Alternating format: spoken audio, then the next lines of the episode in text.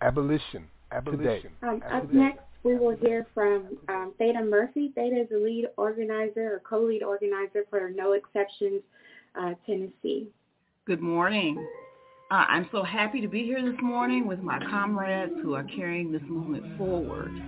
Um, in Tennessee, this movement was born behind the walls and was birthed through the collaborative efforts of No Exceptions, Free Hearts, and Unheard Voices Outreach. Currently and formerly incarcerated people and the people who love them created this movement and continue to fight for it. When it passes, the victory will be all ours. So Tennessee, the birthplace of the, of the Klan, like the rest of the South, made a, a seamless transition from plantations to prison. We have never been free. Slavery was never abolished. It was simply redefined. So it's way past time for universal abolition. As long as we make excuses for why it's okay for human beings to be owned and treated like property, none of our dreams of a just and equitable society can be realized. If anyone is enslaved, no one is free. We work so hard on reform, and then we wonder why we always end up in the same place. It's because slavery is the default position. After the initial energy of the reform is spent, the system resets itself. We simply cannot move forward until we address this basic wrong that is at the foundation of all of our societal institutions. So in Tennessee, this is a bipartisan, bipartisan initiative, which, as was required, passed through two successive sessions of the Tennessee State Legislature with almost complete support so what other issue, especially in the South, is bringing the two parties together? No one is, is supporting slavery in 2022. We've got to fix this for good with no exceptions. So vote yes on 3, Amendment 3 in Tennessee. And so one more note for Tennessee voters. In order for your vote to count on the constitutional amendment, you have to cast a ballot in the governor's race. And write-ins count as a vote. So please do not skip it. Thank you.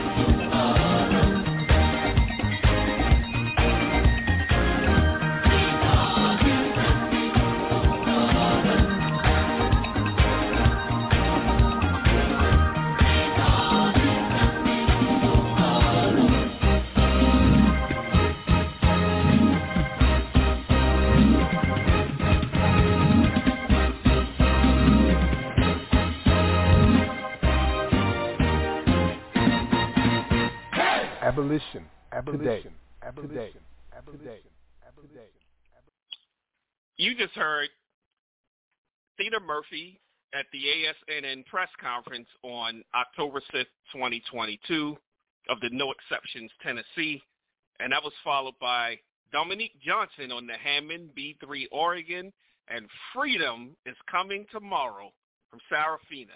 What a great way to kick off the show. Peace and welcome to Abolition Today, a weekly syndicated online radio program with a specific focus on modern slavery as it is practiced through the 13th Amendment of the U.S. Constitution and by for-profit prisons worldwide. We air live every Sunday at 7 p.m. Eastern, 6 Central, and 4 Pacific. Live streams and archived podcasts are available at abolitiontoday.org and on all major podcast platforms. My name is Yusuf Hassan. I'm joined as always by my co-host Max Parthas. Peace, Max. Uh, peace, brother Yusuf. I'm here at the Paul Cuffe Abolitionist Center. Literally just got here a couple hours ago for my trip to Tennessee. Well, that's good. We're gonna we can't wait to hear all about that as well uh, throughout the show. So last week we were joined by Alabama's Pastor Kenneth Sharpton Glasgow, who was the lead organizer for the ASNN in Alabama and founder of TOPS, the Ordinary People Society. And also we had imprisoned activist Kinetic Justice. They both were there to focus on the last of the Freedom Five, Alabama. We discussed the amendment to abolish slavery, unconstitutional conditions within the ADOC, and we showed how you can help abolish slavery in Alabama for the first time. Now, we're throwing thunderbolts from the heavens this week as we both amplify the voices of each state from the Freedom Five. That's the five states on the ballot for November 8th to remove slavery exceptions. And we'll feel through the storm of opposition, lies, misinformation, and confusion surrounding our work to abolish constitutional slavery in the U.S. for the first time. We'll educate, inspire, and prepare you for what is only a week away. One of the most historic moments in U.S. history. And as Mark uh, Hughes would say, what a time to be alive. So as always, We'll incorporate powerful music presentations and bring the ancestors' voices back to life for a new generation without Bridging the Gap series. This week we'll listen to Ossie Davis read the conclusion of Frederick Douglass' autobiography with a fitting prophetic speech and his final word. So before we jump into tonight's topic, Max? Yeah, I'm here, brother. Um, first well, of all, uh, that was a bad pass. I'm sorry. I cut my I cut myself off. Uh, uh, yeah. Give a big shout out to Theda Murphy. Um, at the beginning, uh, what she said was just brilliant and so so true. I got to meet her personally. Few day, uh, just yesterday, I spent some time with her, uh, as well oh, as uh, awesome. Jeannie Alexander and Dawn and the others out there that are working with Free Hearts and the uh, No Exceptions Collective. So that was really nice. But she definitely had, uh, she dropped the science on just what's going on. There can't be any kind of fairness and justice or freedom as long as slavery is still legal, right? Um, and the right. song "Freedom Is Coming Tomorrow" I thought was fitting, but let's get it straight, right? it's not literally coming tomorrow. You know, um, right? people, a lot of people expect things to change like that, just like, you know, on a drop of a dime. What's this going to do? What's this going to change immediately? Almost forgetting it took us 157 years to get to this point. You know, like right. this is the first time we've ever abolished slavery in state constitutions. Nobody knows what that looks like. Um, there are challenges already being made in Colorado. There's changes already right. being made in Nebraska, but it is brand new. It, it just happened, and now we've got five states on the ballot. You know, we didn't want to practice insanity. We got tired of doing the same old things over and over again, expecting new results. We went straight to the root cause. Slavery is legal. And look at everything that comes because slavery is legal. So we're going to start right there, and we're going to open that door. Um, that's going to be awesome. You know, this path has never existed. And when you're presented with a path, you only got three options. You either uh, stand still and do nothing, which is what we've been doing mm-hmm. for like 157 years. You move backwards, which is something we've also done on occasion in the past century and a half, or you move forward. But at least you got a path to walk on.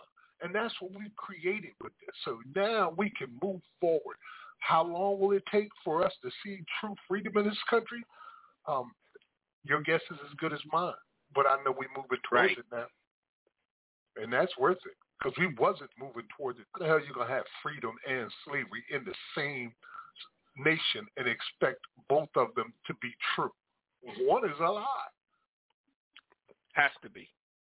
Has, Has to, to be. be. So, so the trip to Tennessee was really nice. Uh, we went out there to help them uh, with the campaign as much as we could, uh, Tribal and myself, and we participated in their documentary that they're creating out there, and then we had a panel discussion as well, uh, along with the organizers out there, Jeannie, Theda, and Dawn, um, discussing the issues in Tennessee and Nashville.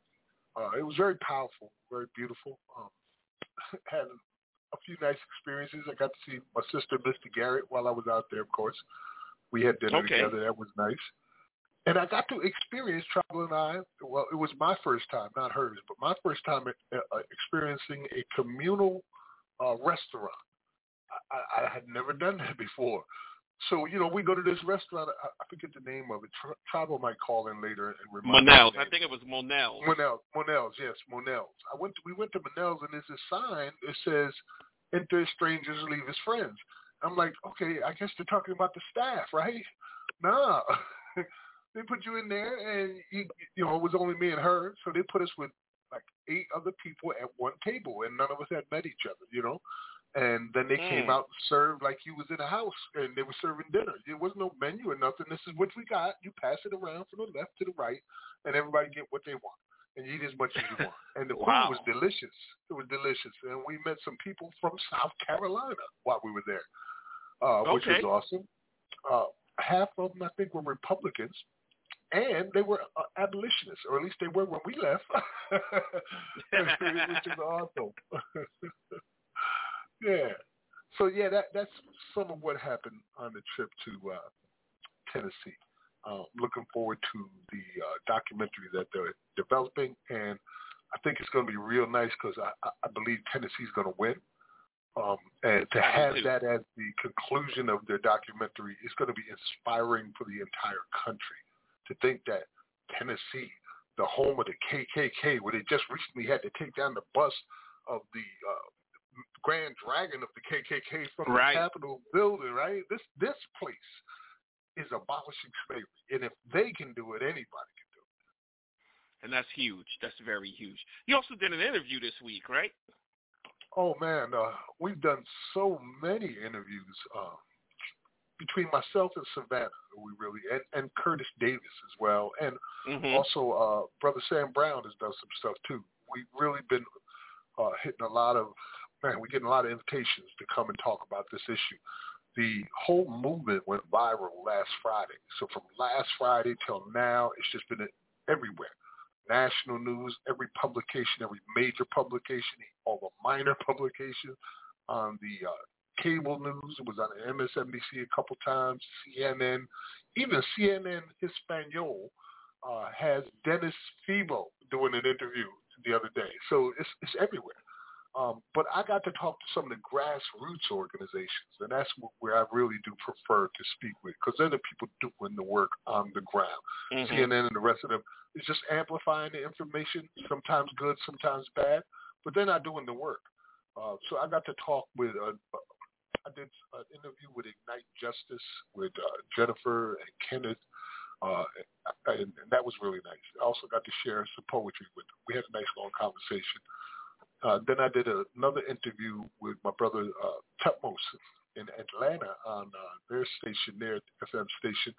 Uh, that was really cool. Uh, you know, he is the oh, shout out to African, brother Tut, man. That's my man. Yeah, brother Tutmos, and uh, the host was uh, Kwaku Lumumba, Lumumba, mm-hmm. and uh, you know, Tutmos is the African Union chairman. So that's very important that he is a slavery abolitionist and has been for years. He's been helping us right. to communicate with the African nations in order to get support on this issue. So that was very powerful too. And we just got an interview came out today, as a matter of fact, with Newsy, uh, Savannah Eldridge on Newsy. Uh, it's a little frustrating sometimes because none of these publications really get it right completely. You know, they do the best they can, but sometimes they screw it up, or they'll say information that not, that isn't true. Um, like Newsy said that the ACLU's report said there's uh, prison labor is worth two billion dollars. No, the ACLU report said it's worth eleven billion dollars.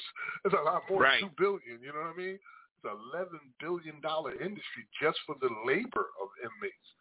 Um, that's not counting the cost to keep them in these places, which is way more than eleven billion dollars. Um, and others repeat the confusion that comes out of like Louisiana, which we'll hear a little bit later to clarify on. But we're just happy right. uh, that our plan is working, our strategy is working, and this has become among the top topics in the United States as it should be. Yusuf?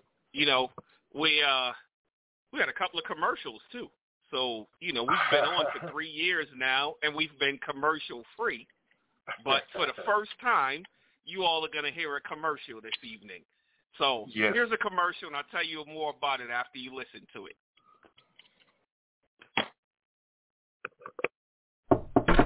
Hello? Hi. Do you have a minute to talk about slavery in Vermont? I'm sorry, what? Yeah. Did you know that Vermont's constitution still allows for slavery to be legal? In Vermont? That can't be right. I thought we were the first state to abolish slavery. We've never completely abolished slavery, here or anywhere else in the U.S. There are exceptions in Vermont's constitution, like allowing slavery for the payments of debts and fines, and for people under the age of 21. That's horrifying. How do we change that? Actually, you can vote to change it this year. Just vote yes on Proposal 2. It's already been approved by the Vermont legislature. Now it's our turn. Well, that's easy. We just vote yes on Proposal 2 and we abolish slavery. No exceptions? That's it. That's a no-brainer. Honestly, I don't know why we haven't done this already. Our Constitution should reflect our values. It's time to abolish slavery. No exceptions. Vote yes on Proposal 2.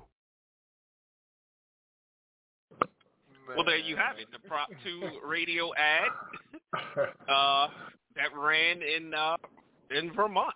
So shout out to all who made that possible up in Vermont. That is awesome. And they're gonna, and they're, yeah, they're playing yeah. st- uh, statewide as well. Um, you know, it, Yusuf, it just warms my heart, man. After all of this work, these all these years, since before you and I even met a dozen years ago, you know what I mean? I have right. been plugging at this and plugging, and to see it come to this point now, where in Tennessee they've got billboards with uh, saying, "Y'all, slavery hasn't been abolished in Tennessee. Vote yes on three to remove Man. the exception." I'm like, and then to hear commercials coming out of the state of Vermont, you know what I mean, and see all these states organizing and, and getting it done. It just, yeah, I don't even know what to say, man. Yeah, it's, it's, it's just amazing. Yeah, it's it's it's it's, it's, it's amazing. Yes. Just just all the time when I think when we first came on air, and I mean, it was those on the inside just wanted us to shed light on some of the things that were going on inside. We had no idea that it was gonna turn out to this. Uh, well, it was kind of just the plan, but you know, everybody's got a plan until they get punched in the face. And, exactly. you know I mean? And like for it to happen this fast. Right. It, it happened so quickly, and I believe that occurred not long after we started Abolition Today, when we helped to form the ASNN. Um, you and mm-hmm. I and the others got together and formed the ASNN, and then it was like, you know, we were working with Rocket Fuel after that.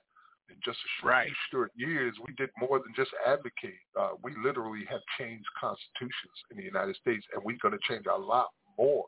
Uh, I just can't imagine anywhere, any other time other than, say, prohibition or the legalization of marijuana where something like this has been done. And even that wasn't constitutional, the uh, legalization of marijuana. Prohibition was. Right. So since prohibition, there's never been a movement like this. Yeah, not based on the Constitution. Right, based on the wow. Constitution. Just so,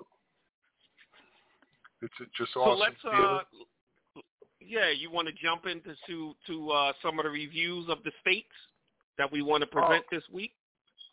Uh, yeah, well, we're going to give, we, we picked out something from each state so that uh, we can amplify their voices. Again, as we said, throw these thunderbolts down, uh, some of the best they've had to offer, and let them tell mm-hmm. you what they what's going on and what they want, what they think. Um, it, it's them that should be highlighted at this point with just another week to go. Uh, the next time we're on air is going to be two days before election. Um, so nine days away. Uh, so we definitely want to give them a chance to speak throughout. We also want to give you a chance too. So if you uh, want to chime in during the program, uh, take the opportunity in between the clips because some of them are pretty long. Uh, the number is 515-605-9814, 515-605-9814. And remember to press 1 on your keypad so that we know you have a question or comment. Uh, but yeah, this one, next one, we're going to start with Oregon. Um, and some of the testimony that came out originally in or- Oregon from Senator James Manning, uh, pretty amazing spokesperson for the cause. So let's go ahead and play that. You're listening to Abolition Today, abolitiontoday.org with Max Parthas and Yusuf Hassan, and we are only nine days away from making history again. Abolition, abolition. Uh, what we're going to be doing is uh, because the number of individuals that have signed up for the various bills that we have today, we will be using a timer for three minutes. I believe that was uh, noted to most of the individuals. So uh, what we'll do at this point, I'm going to continue to take testimony from elected officials uh, on uh, these two matters, on the memorial and the resolution. and you'll have three minutes to make your point on either or both.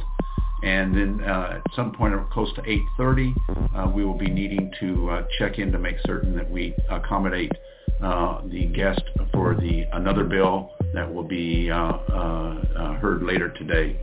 So with that, uh, I'm going to start with Senator uh, Manning. I would like for you to go ahead and make any opening statements that you'd like to make our testimony on these two bills. Thank you, Mr. Chair. Thank you, uh, Vice Chair, committee members. Uh, for the record, my name is James Ivory Manning Jr. I'm the senator from Senate District 7, which is north and west Eugene, up to and including Junction City, Monroe, and Lancaster. Today, I really appreciate uh, the opportunity to follow uh, U.S. Senator Jeff Merkley uh, in support of these two measures, which are uh, SJM2 and SJR10. Uh, Senator Merkley pretty much laid everything out uh, as to the intent of the 13th Amendment and what it and what it has done and the pathway it has laid for people of color, and particularly African American. Uh, he had mentioned one fact that really uh, hit home is that because of the color of your skin, in some of these states, you can still be walking down the street and get accused of something and either wind up doing life imprisonment or either being dead because of the color of your skin. This is something that I live with every day. I worry about it. I'm concerned about it. My children, I am, to be honest with you, I am concerned each and every time they go outside of the house because they are, just by the color of their skin, they are targets, targets of society, targets of a society that's built on racism, slavery, and oppression.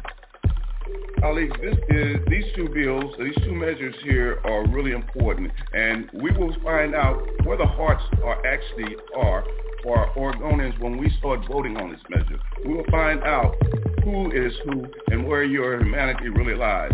I'm hoping that we all agree upon slavery, no matter what form, is wrong, and there are things that we can do right now to try to correct all of the injustice. It won't erase it. It will not erase it. But children yet to be born can benefit from the actions that we take today. I conclude my comments. Thank you, Mr. Chair, for this opportunity. Abolition. Abolition. Abolition. Oh yeah, we definitely thank Senator James Manning of Oregon for his testimony and his support on SJR 10 in Oregon. Max? Yeah, and that has morphed now into Measure 112. So if you're in Oregon, you if you haven't already voted for Measure 112, make sure you go do that. Um, this is Oregon's chance to remove their slavery exception clause. A powerful testimony from James Manning. He was very serious too. He does have that fear. Many of us have that fear uh, because with this mass incarceration thing that they got going on, uh, often we are killed or maimed along the way or shot for no apparent reason. Uh, we always seem to be some kind of a threat no matter what we're doing, whether you're holding a sandwich or a lighter or a cell phone or nothing at all. Hell, you we re- reported stories here where people were handcuffed in squad cars and somehow managed to get shot in the head mm-hmm. in the back seat. Uh, you know, so we are afraid um, of this. If you look at how many bodies the police and and add in prison guards too and personnel too because you know they're involved in a lot of killings. If you put all those together over the past decade, you're talking about filling Yankee Stadium twice.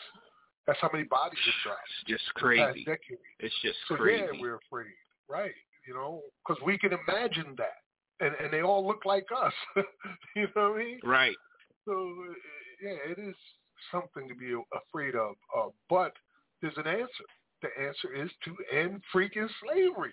Uh, you know, and we can move forward now once we do that towards reducing the slave catchers that are out here hunting because slavery is legal.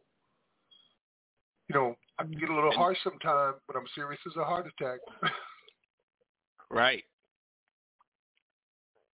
Um, I did right. want to go back so to measure Tennessee. 112. Yes, measure 112. I wanted to go back to Tennessee 112. to remind to remind people that you have to vote for governor. You, if you vote to end slavery, uh, uh, which is Amendment 3, it means nothing if you don't vote for governor. You can write in a name. You can write in Yusuf Hassan for voter uh, for governor of Tennessee. you know, doesn't matter. But you got to put something there. Otherwise, it doesn't count. Definitely. I'm glad you added that in there. Also, if you're sending in absentee ballots in Tennessee, the absentee ballot must be received by election day. If you're in Oregon, your absentee ballot must be postmarked by election day and not received not later than seven days after election day. So you got to drop it in. You got to drop it in the mailbox on that Monday if you planning on to have it postmarked by Tuesday. You know, if you wait till Tuesday, it might not make it. So it might not make it. Definitely get that uh, in there. Re- reminder: uh, if you do want to have a question or comment, uh, remember to press one on your keypad and uh, dial in number is 515-605-9814, 515-605-9814. Because we're about to get in some deep waters pretty soon, for sure. Yeah. Uh, you know, I, I got a call not too long ago from Representative Edmond Jordan out of Louisiana. Mm-hmm. He was mm-hmm. the gentleman who uh, was the well, he wasn't the author of the bill because the ASNN and the uh, Decarcerate Louisiana wrote the bill, but he was the the sponsor of the bill, original sponsor, both times, 2021 and 2022.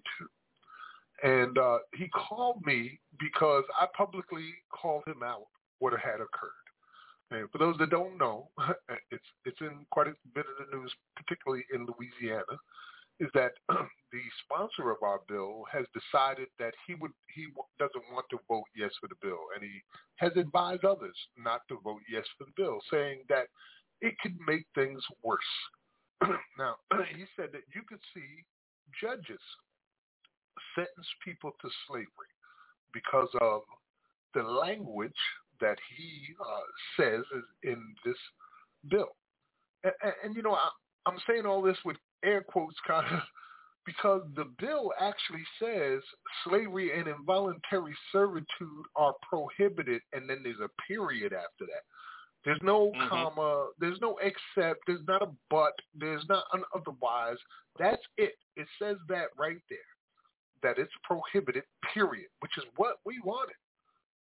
Under that, in a subsection, it says does not interfere with the otherwise lawful administration of the criminal justice system, right? We all knew that. He asked, he, he agreed to that when they suggested it because the Senate said, you know, Utah did it and they have this exception. What if we put that in there? Would you have any problem with it? And we didn't have a problem with it in Utah, and we didn't have a problem with it in Louisiana. So we Mhm. win. He turns around and says, "Nah, that's a problem. We're gonna do it again next year." Uh, let me clarify some things, and I'll tell you how the, this conversation ended up. Uh, first of all, slavery is legal in Louisiana right now. It is literally a slave Mhm. state with a plantation where uh, people are picking cotton and all kinds of other labors, or just Mhm. being warehoused in bodies. We've all seen the horror stories of what's going on in Louisiana. And people who uh, commit a felony in Louisiana are sentenced to hard labor. That's involuntary servitude right there. Hard, you're sentencing people to hard labor, real hard labor, and have been doing it now uh, since the beginning of the state's creation. So how are you Mhm. going to get worse than slavery already? I don't know. And if you think some judge is going to sentence somebody to literal slavery, say you you know what? Because of this thing, I'm going to sentence you to slavery. You are going to be owned and operated by the state. Um, I dare him to do it, and I told him that. I dare him to do it. Uh, uh, Yusuf, hold on for a minute and cover for me. Okay.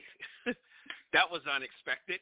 But just as he was saying, you know, uh, when you look at Section 2, because when I first read it, I said, wow, that's like some kind of hidden loophole. But, yeah, Section 1 just Oh. makes it abundantly clear that slavery and involuntary servitude are prohibited. So that's a period there. And if they do try something, because Section 1 exists, that at least gives someone the opportunity to take it to court and argue it. Right now, they can't even argue it in court. Right. Max? Exactly. I'm back. Uh, my daughter had brought me dinner. she knew that we had this long trip, so she Hey, Danny, I'm hungry. to bring me some dinner. but yeah, so we had this conversation, and I said I, I dare him to do it. Uh, let's see what the world will say when a judge sentences somebody to literal slavery and says it out loud. Because I know they feel brave. Let them do it, and let's see what Mhm. happens. The big concern is this. Because everybody there is sentenced to hard labor. It's part of their sentence. They're afraid that all of those sentences will get challenged. They said it when we were uh, debating the bill um, very clearly that that's their problem. They're afraid of that. And they said Right. they don't, when I say they, I mean particularly like Senator Seabow, saying we don't want to open up a Right. can of worms like that, which was effectively saying to all of Louisianans, your freedom is not as important as our convenience. Our convenience Right. is what's important. So we don't want to even bother that because it's too much work. You just go ahead and stay slaves and keep getting sentenced to hard labor and slavery. Uh, so yeah, I called him out on it briefly, and he was upset about that. And he said, you know, we got a difference of opinion. Um, my opinion is I think things can get worse, and I want to do it next year.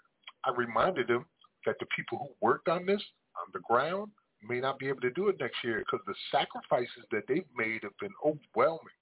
I mean, literally Right. putting their lives on the line and everything Right. on the line. And you're saying like, you know, I don't like the way that is, so uh, I'm going to agree with this Republican who said he wants to keep slavery, and just tell you guys to do it again. Like it's so easy, you know, like it's no big deal. Uh, so it, Mm. it was frustrating, and I agreed to just go on to the that we can agree to disagree on this issue. Um, I don't think his logic is sound. Um, neither does most of the the other people who are involved in this fight believe that that Right. logic is sound, but that's what he thinks.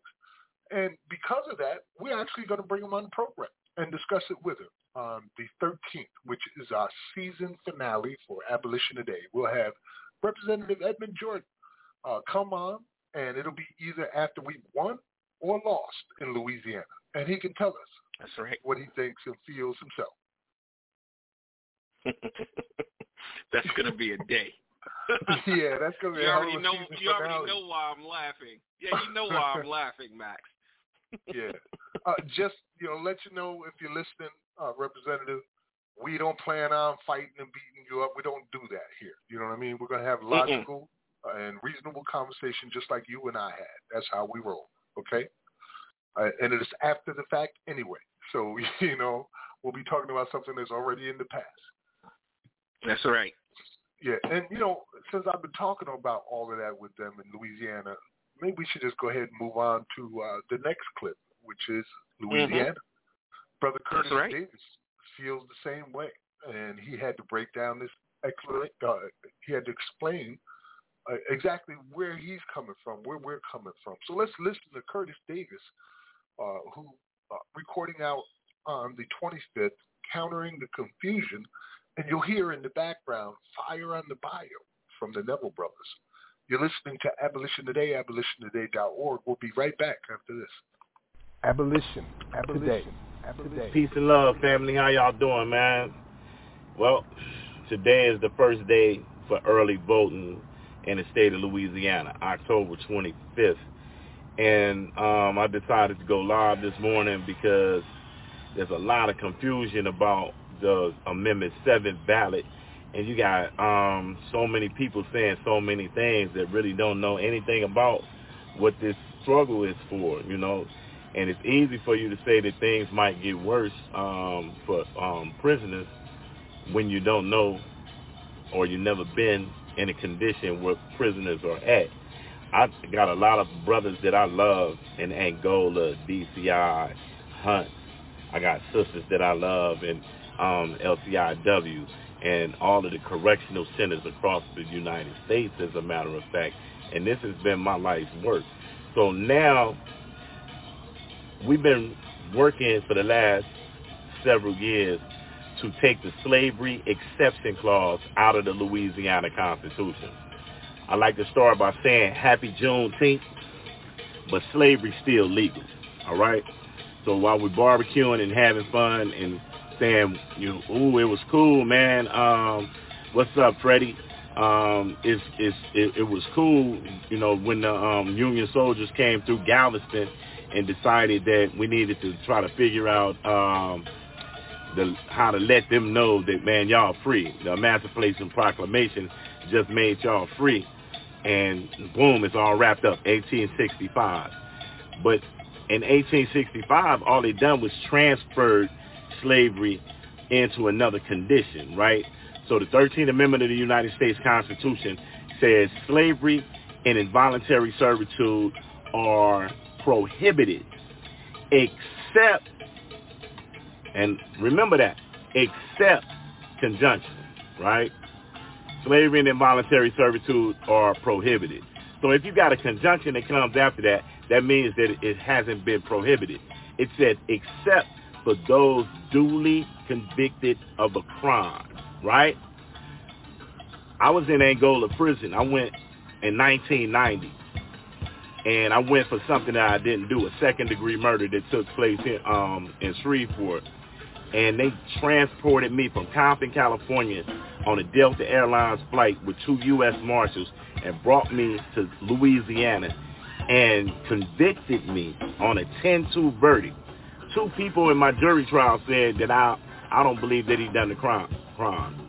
That is what's called a reasonable doubt, or the gold symbol of, standard of justice throughout the whole United States of America. I went to prison for 25 years, nine months, and 16 days for a crime that I didn't commit. But the problem in that is not just that I went to prison, because we're not even going to harp on the, the pain and the agony that, that's involved in being incarcerated in the first place, right? When I got to Angola, they issued me some some hard boots, a couple of um, pairs of hard jeans, and some shirts. And the next morning, they called work call. They said, everybody get up, come out here. We finna pick cotton. Yeah, we all like to think that if during slavery we was involved in that situation, we would have been amongst the abolitionists. We would have been amongst the people that said, hey, man, I, I, I ain't got nothing to do with that. I ain't working and I'm not going to uh, force somebody to work for free, right? That's not true. when they got those guns on you and they say go to work, you finna go to work or they're to force you to by violence. The state is to sanction violence against any individual that don't want to go to work this morning. And so I got out there and I started picking the cotton, right? Started cutting up my fingers. Cotton hurts. Cotton has sticker bushes on it. Cotton is, is a mean-spirited thing. But that's not the only thing I've done in Angola. I'm my flows. I picked okra. I picked greens. I picked squash. I've worked till can't see in the morning, till can't see at night for nothing. The people gave us two cent an hour. After 25 years of constant labor, I came home with $124. All right? While I was in prison, I started writing, protesting, organizing, trying to make sure that people understand that this is actually slavery, right? Just because you give me two cents an hour don't mean nothing.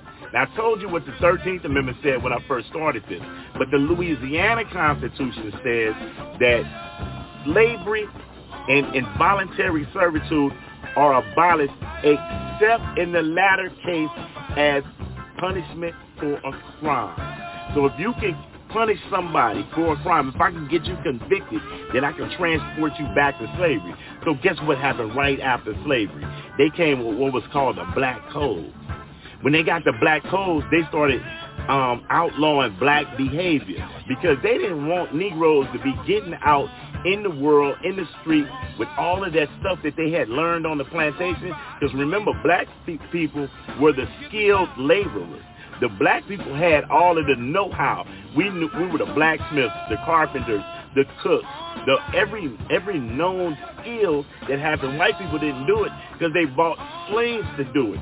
You guys have to understand that this is so so serious.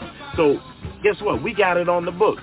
We actually went to the legislature two years in a row, and in the second year, we have a, a, a amendment on the ballot across the state of Louisiana that will allow you to say, yes, I want the language changed in the Louisiana Constitution that says vote yes on seven, and it'll say slavery and involuntary servitude are prohibited, period right? With a little dot on the end. It has a subsection that everybody is claiming that's harming everything about this movement. It says subsection 1 will not apply to the otherwise lawful activity of the criminal justice system. Please understand this. If slavery and involuntary servitude are prohibited, period, that makes the first two things unlawful, right? Subsection 1 says that, sub, um, subsection 2 says that this will not apply to the otherwise lawful activity of the criminal justice system. You got some people that's mad, mad, mad right now because this law has sat on the books for 157 years all of a sudden people want to get um, um, um, this might this might expand slavery. It's impossible to expand slavery. Everybody who is convicted of a crime in the state of Louisiana is sentenced to hard labor. Did you know that? That's why they mad. Because if you say, uh, we don't want no slavery, we don't want no involuntary servitude, some of the representatives say, man, this might open up a can of worms where people can start challenging their convictions because they've been convicted at hard labor.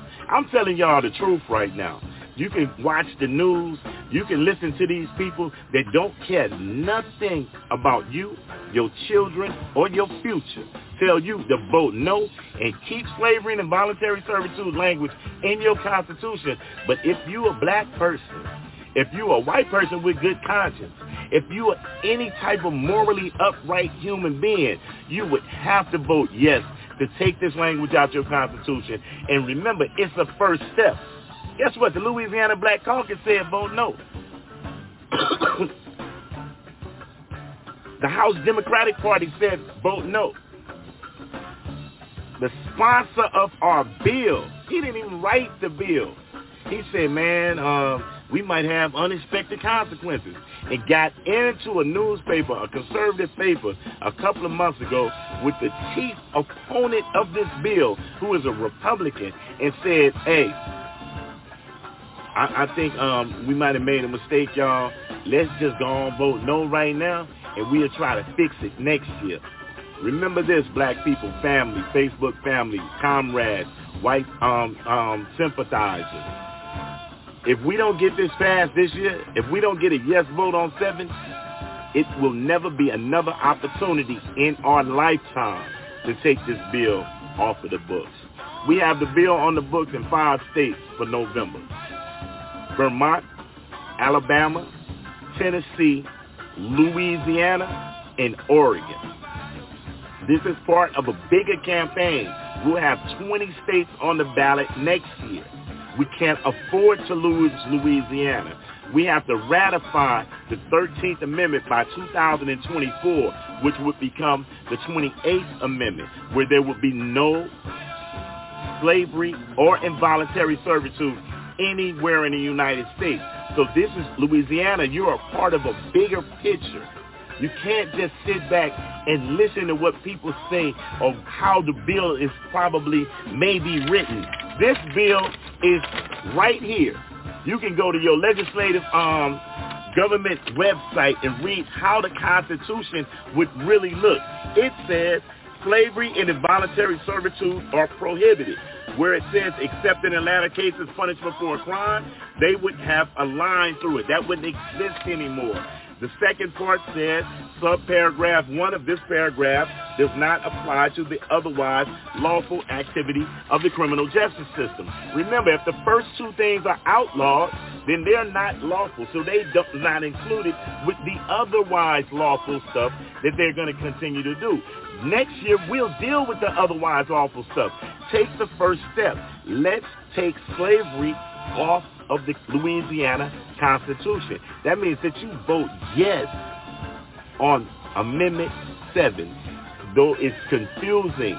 They wrote it confusing in the ballot language so that our people wouldn't understand. But know this, man. I don't care what nobody tell you. Your pastor, your representative, your good fly friend that, that's um in the sorority that's a lawyer that um she thinks she know what she's talking about. And in my history, I, I, I've noticed that most people are not really um, good lawyers. You know, we get taken advantage of. They they partied at their law school. They had fun. Didn't really open that many books. They showed up enough days to make sure that they could get the degree. But that don't mean that you know how this law works. You understand what I'm saying? The other day, they just in the uh, Louisiana Supreme Court decided that the non-unanimous Jim Crow verdict that are holding over 1,500 um, illegally held people in the United States, um, in the Louisiana prison system, is not going to be retroactive. They didn't want to do the right thing. So why should we continue to expect them to change our reality? I want and need you guys to have good conscience about what we're doing. Don't be bamboozled. Don't let the wool be pulled over your eyes. Go look at the word otherwise. It don't mean except, and except ain't in there. Thank you. It's early in the morning. We got a lot of stops to make. I'm riding with Black Voters Matter right now. We're going to take some people to the polls. This is the first day of early voting. Vote yes on 7. You get to take the slavery exception clause out of the Louisiana Constitution.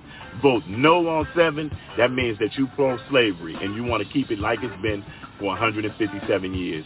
And in the last 157 years, it hasn't been beneficial for people that look or feel like me. So do what you're supposed to do. I love you, family, and please share this. Pass this along. Let people really understand what it is. Make a conscious decision. Don't play no games. A yes vote removes the slavery exception language out of the Louisiana Constitution. A no vote on seven keeps everything like it's been. Let's make the first step. Vote yes on seven. Thank you. Bio on the bio. Abolition. Abolition. Abolition.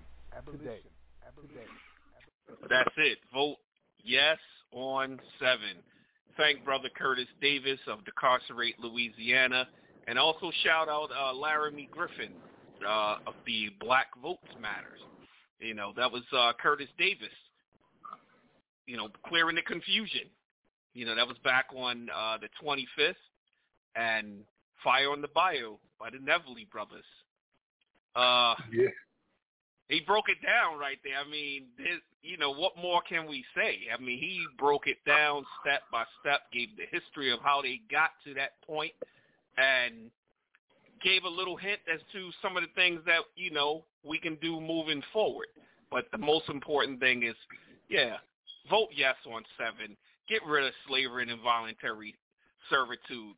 Don't follow red herrings. Don't, you know, go for the pump fake and the fake out moves. Keep your eye on the prize. Vote yes on seven. Max? Um, you know, first I want to say is people like Curtis Davis um, and the other organizers, lead organizers and organizers across the country who are the real, the closest thing you're going to find to a superhero in America. Because, you know, we got a lot of billionaires. Nobody decided to be Batman yet and this is the next best thing right here. you know? Right. And they ain't billionaires. They're risking everything. Uh, they're risking their relationships. They're risking their lives. They're risking ridicule. They're risking retribution. And it, they've mm-hmm. seen some of that happen already. Their livelihoods are on the line. All of this. Willing to get up and stand up and speak about this thing and, and turn what was a thread here and a thread there and a thread there into a rope that is really hard to break now. Uh, so they are our modern day superheroes out there. That's how I look at them. And you know, I already look at the abolitionists of the past as superheroes. You know, that's my Batman's and Superman's and Wonder Woman's right there. Exactly. You know, Harriet exactly. Tubman versus Wonder Woman. I'm going with Harriet every time. You know. every uh, time. Uh, every time. Frederick Douglass versus Superman. Give me Frederick. you know, because it ain't no such thing as a Superman. These Ooh. are real people real people That's with right. real lives, real everything, and they need your help. They need your support. Believe in them. If you're gonna believe anything, believe in them. And they and, and he's telling you what he wants you to do right now. Uh, what do you got to lose? you want to keep slavery? Come on, man. And this is a brother. You got nothing to lose 20, without chains. 25 years in prison, unjust, uh, wrongfully convicted under a Jim Crow tethered to uh, jury. Uh, and they put those in place, which were unconstitutional, and now the Supreme Court has declared they're unconstitutional. They put them in place so that they could bring in a blackface here and there, and then disregard their uh, vote for whether or not a person is guilty. like that was the whole right. reason for it. So they could adhere. And then they could enslave them. Like what did Frederick say? They they kind of adhere to the spirit of the law, but not to the letter of the law. Right. Black right. people got to be on the jury, but we ain't got to listen to them. That that's pretty much how it went. Yeah. So yeah, yeah. a lot, of fifteen hundred people lost their freedom behind that ten-two jury, which is not retroactive. Why? I don't know. And it, and Louisiana ain't the only state. Also Arkansas, right?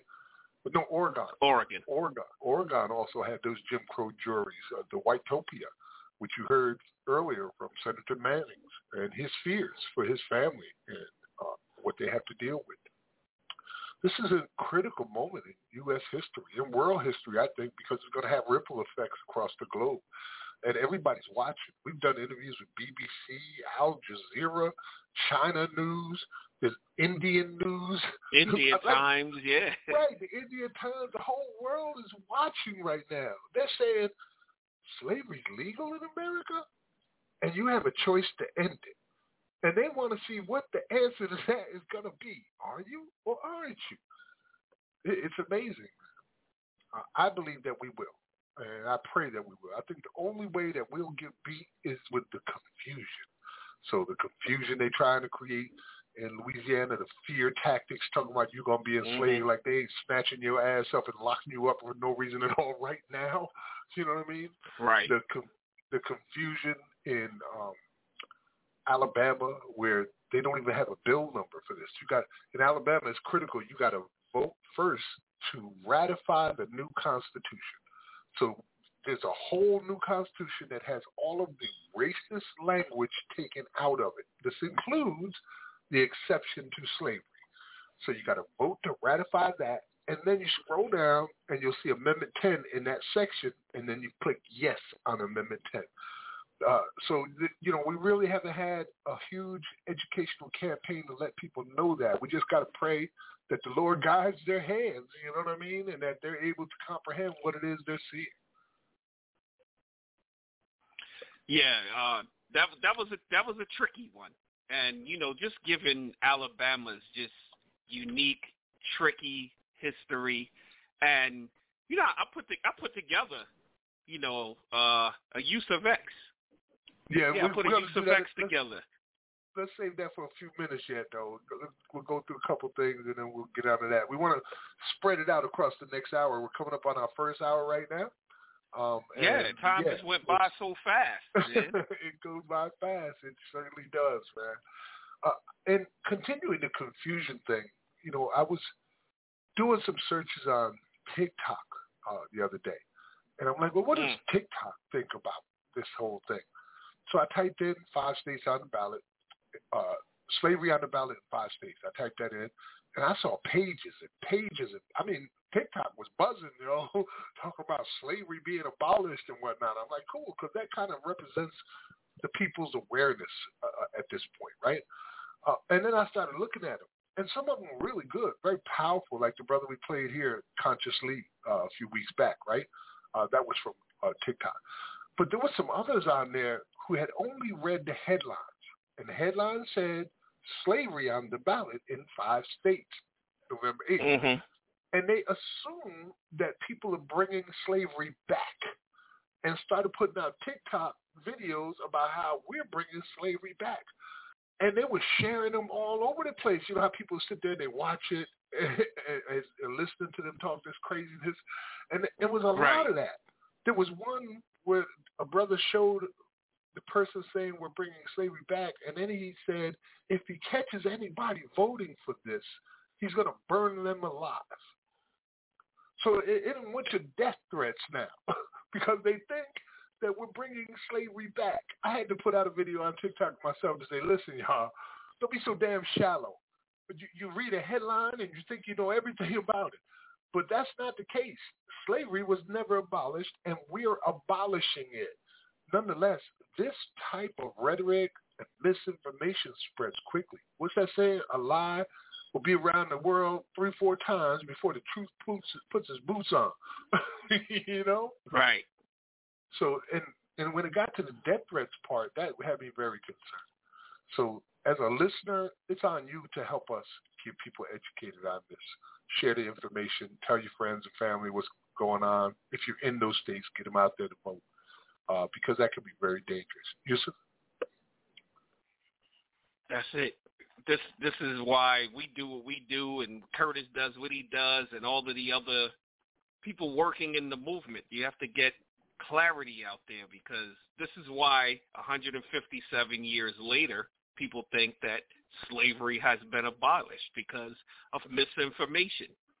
Because most people have never actually read the 13th Amendment, definitely haven't read their own state constitution because we've played clips of people in office admitting that they didn't even know it was in their state constitution. It's because once you hear Lincoln freed the slaves, that's the end of it for most people. That they don't know any history of it beyond that. And every time I see a post on Twitter, it could be on any any social media, and you start reading the comments and you just realize how huge of a curve it is for many people, of just how misinformed they are about slavery. And it's happening right under their nose every single day. You know, so it's it's really saddening and scary at times. Like saying, you know, are the people even going to make it that far down the ballot? Are they going to care? But you know, I'm I'm hoping and praying. I believe it's going to happen. But it's just so you know, worrisome that so many people are so misinformed on this topic, Max? Well, you know, the fish stinks from the head down. Um, we can see it in the U.S.'s own reaction to slavery in other countries, the same type of slavery they're doing here right now. So we mm-hmm. saw um, there's an article, for instance, that we'll share on our page from the New Atlanticist that says the U.S. can lead the way to ending China's modern slavery. My brother is counting on it, and this is from uh, the end of December of 2021. It came in December 21st, 2021, and they talk about right. China and their use of prison labor, right? And so the United States, mm-hmm. like you know, what does Biden do? He decides to put a bill together to ban the use of uh, or the the import of goods made through prison labor from China, as well as I think it's four other states that or four other nations yeah. so, that they so have said they're not going to take it from. What do you think you're doing right here? Like there's call right. centers for phone companies where prisoners are working pennies on a dollar. They're making eyeglasses. They're making U.S. flags. Uh, they're making components for IBM. They make yeah. gift missile packages for for uh, Starbucks, missile guidance systems. I mean, what do you think mm-hmm. you're doing here right now? Alabama went on strike. The prisoners went on strike, right, a couple weeks ago. It shut all the damn prisons down because it couldn't function without the free prisoner labor. And they got so upset about it that they, that they had shown this uh, insanity they exposed it uh, in the so people understand just what's going on here. That they tried to starve the people who did it, and not just the people who did it. The whole damn prisons got starved. All I think of it's like 15 prisons. They just starved them all. Started giving them like bread and water every day. You know, I'm being facetious, but it was little more than that. You know, they were sending out pictures not of what it is they more. were feeding to them.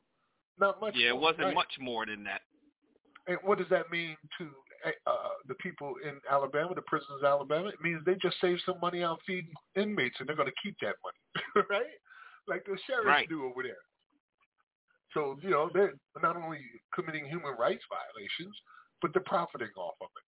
Um, so yeah, that we saw that occur. Uh, the organizers got put into solitary confinement. You heard last week when we were here with Kinetic Justice. Um, right. And we, we've got some more, as you said, with your clip. Uh, you did a Yusuf X, which is pretty pretty powerful. Um, I appreciate that. Um, I know you was excited when you heard the title of today's program and the intention. Yeah, you know I, mean? I just had the you know the song that I use as the accompaniment. You know, I had that song in my head immediately when you told me the storm before the calm, and I didn't even say that that's our episode tonight, right? The storm yes. before the calm. This this is a Marxism because most people know the calm before the storm, but we're talking about the storm before the calm. Yes, uh, the storm before the calm, exactly.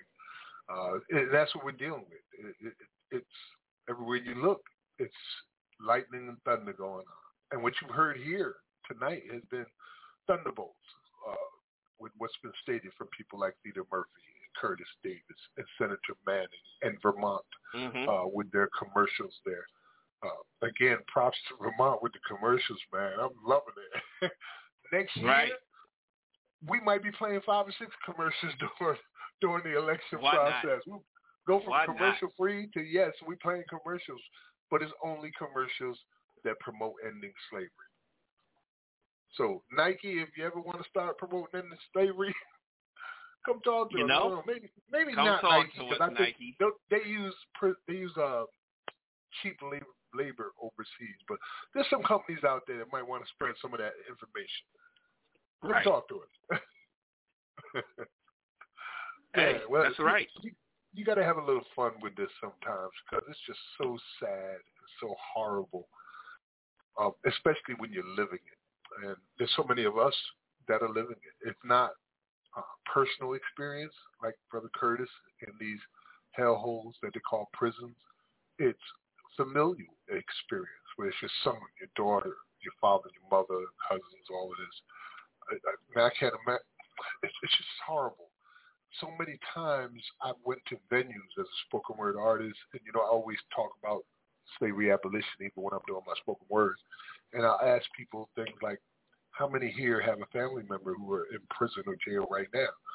And if I'm in mm-hmm. like a predominantly non-minority area, you might see five or six hands go up, maybe 10% of the people.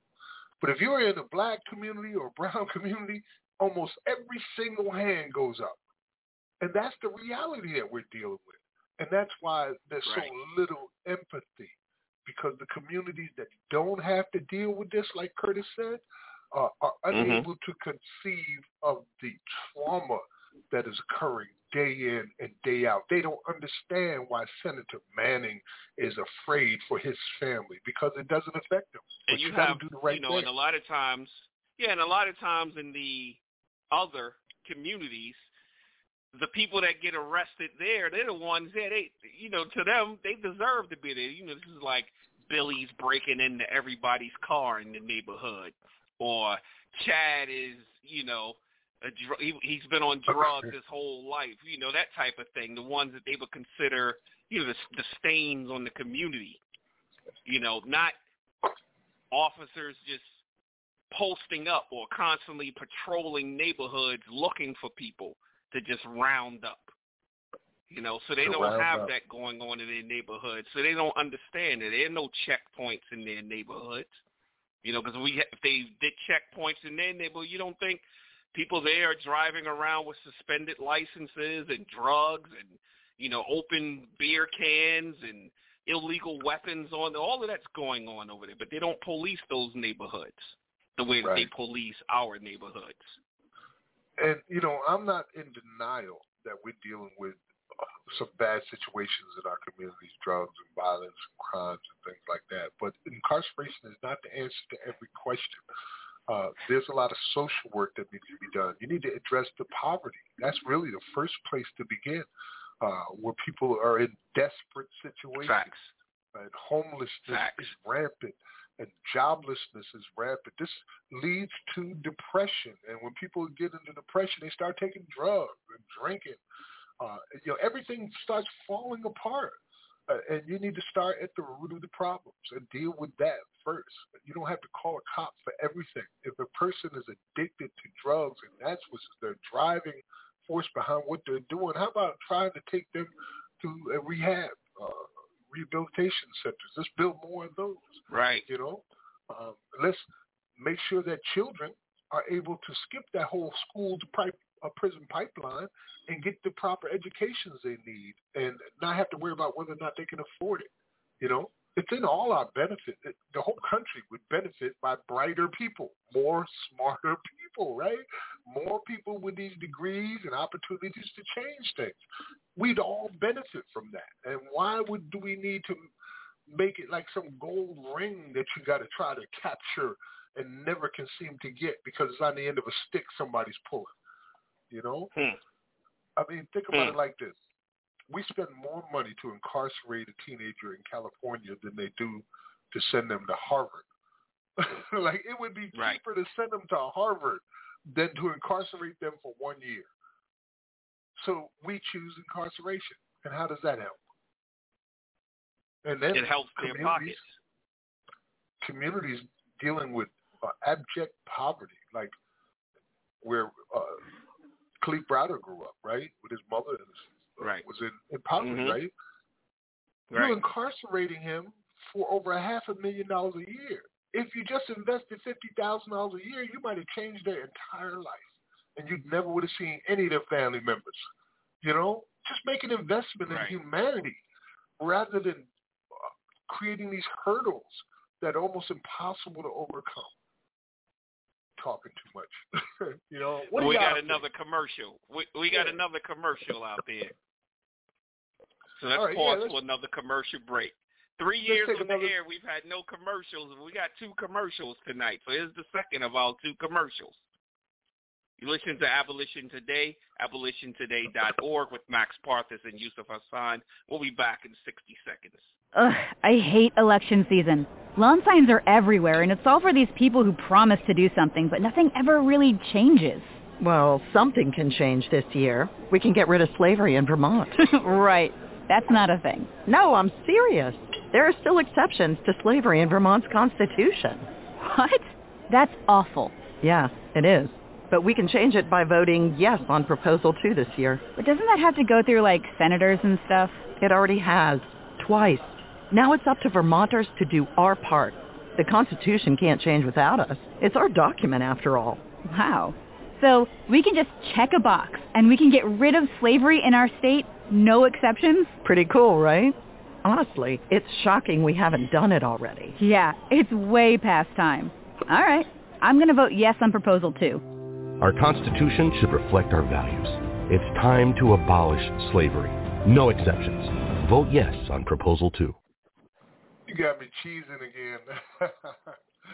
so Vermont, uh, Vermont Racial Justice Alliance, uh, that was Proposition 2 radio ad for Friends. Uh, the one you heard earlier was for organizers. Uh, it's just brilliant, and I love it. And do it again. you know, they also have a full page ad out in their uh, newspaper out there, uh, and the ASNN is creating full page ads across the five states as well. Uh, so you know, the more people know, the better it is. Uh, do you remember the percentage of people that were aware there was an exception clause when we did the poll last year with Worth Rises? Right. Yeah, was it uh, only 81% did not know. I think that was the number. 81% did not know right. some crazy, that there was an some crazy amount.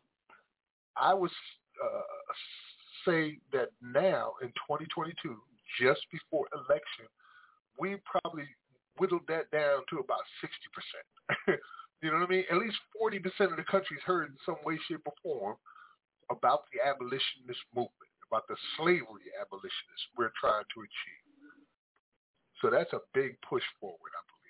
And uh, it's because of things like this, Vermont being brilliant and, and doing what they need to do uh, to get this done with uh, incredible commercials, uh, with billboards out and the articles everywhere and TV shows and interviews and everything, you know, even the songs. Because, you know, we got a hell of Right. an archive of music. but even the music is out there is talking about it. Speaking of music, brother, let's go ahead and get into the USFX you created. Um, Oh yeah. Unless we have a caller, uh, I do want because this is a little long. If we have a caller, uh, let us know now. Otherwise, we're about to get into it. Nope. All right. So this is our USFX for tonight. It's Storm Riders uh, with Brother Kinetic Justice uh, and also Pastor Kenneth Glasgow. And there's one we say it's anonymous, but that's Brother Bob. You know, Tom and Bob are the advocates on the inside of the wall. Going down Right. Tom and Bob. Right. All right, well, it's a, a message from Bob out of Alabama prisons, and it's mixed with The Doors, Riders on the Storm, a cappella. You're listening to Abolition Today, abolitiontoday.org with Max Parthas and Yusuf Hassan, and we only nine days away from five states voting on whether or not to remove slavery exception clauses. We'll be right back after this. Abolition. Abolition. Riders on the storm. Riders on the storm. Into this house we're born. Into this world we're thrown. Like a dog without a bone, an actor out on loan. Riders on the storm. These are some of the boldest people that you will ever encounter. You know, I've been incarcerated 30 years, right at 30 years, and I've been dealing with uh, the mentality and the mindset of people in positions of authority in Alabama. And they have a sense of entitlement um, that no one has the right to challenge. You know what I'm saying? They uh, they don't hide too many things. I'm talking about they'll tell you straight up. You know what I'm saying? We don't care about you filing lawsuits about police brutality. You'll learn eventually that, you know, you can't get bonded out the morgue. You know what I'm saying? We got people who gonna pay the bills. You know, we don't care about you or uh-huh. somebody that ain't right. We don't care about not feeding y'all. We'll let the world see we ain't feeding y'all, we starving y'all. We don't care. We don't mm-hmm. care what y'all talking about, what y'all got to say. You know what I'm saying? This is one thing I keep telling people about Alabama. That the first thing about Alabama you, have to understand is that they are some of the most die-hard, prideful people on the planet. I'm talking about they can be dead wrong, but they will not relent. They will not give in. They will stand firm to the end. They will do that. The next thing you have to understand about them is they only respect two things, bloodshed and money. That's all they respect. They don't care about you filing lawsuits. They don't care about you exposing them in the media. They don't care about paying you fines and fees. They don't care about any of that. You know, that's that's that's irrelevant to them. Exerting their will over the people that they say they govern and control. That these my people. You know, that these my slaves. I ain't gonna let them go. I don't care what happened. Look at the brother Willie Simmons. The whole world been talking about his story for years. You know, he been in prison 40 something years for nine dollars. I'm talking about Kim Kardashian, you know, different legislators from different states. Alabama don't care nothing about what you talking about. He a slave. He twenty thousand dollars a month. I mean a year, and that's a hundred thousand dollars every five years.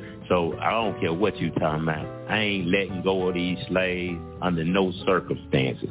And that's what people have to understand about Alabama, that it takes drastic things for them to do the right thing. You know, uh, lately I've been trying to give people context to understanding, you know, not just what we're going through in prison, because there's a lot of things that go on in prisons across the country that are similar to what we deal with. But we have a unique situation in Alabama. I'm talking about we have a unique situation because we have a slave master who has never even pretended like he let his slaves go. You know, in Alabama, they have not pretended from the beginning. In the 1860s, it took the federal government and guns to come down here to make them re- so-called release the bodies. And as soon as they got situated, it took the federal government to come down here for reconstruction. Then when they left, they had to come right back in the early 1900s to stop peonage. Then they left and they had to come right back with guns to stop convict leasing. Then they left and mm-hmm. they had to come right back with guns to make them segregate schools. Then they had to come. Alabama is never going to do the right thing because it's the right thing to do. It's going to always take force. It's going to always either take bloodshed or money. And, you know, on the inside, we understand that we ain't in no position to be talking about no bloodshed with nobody. We interrupt our program to bring you this important message. This is a message from the incarcerated and enslaved men and women being held in inhumane and unconstitutional conditions in Alabama state prisons. We have been subjected to some of the worst human rights violations in the world. These violations were investigated and thoroughly documented by the Department of Justice, which first began to release its findings in April of 2019.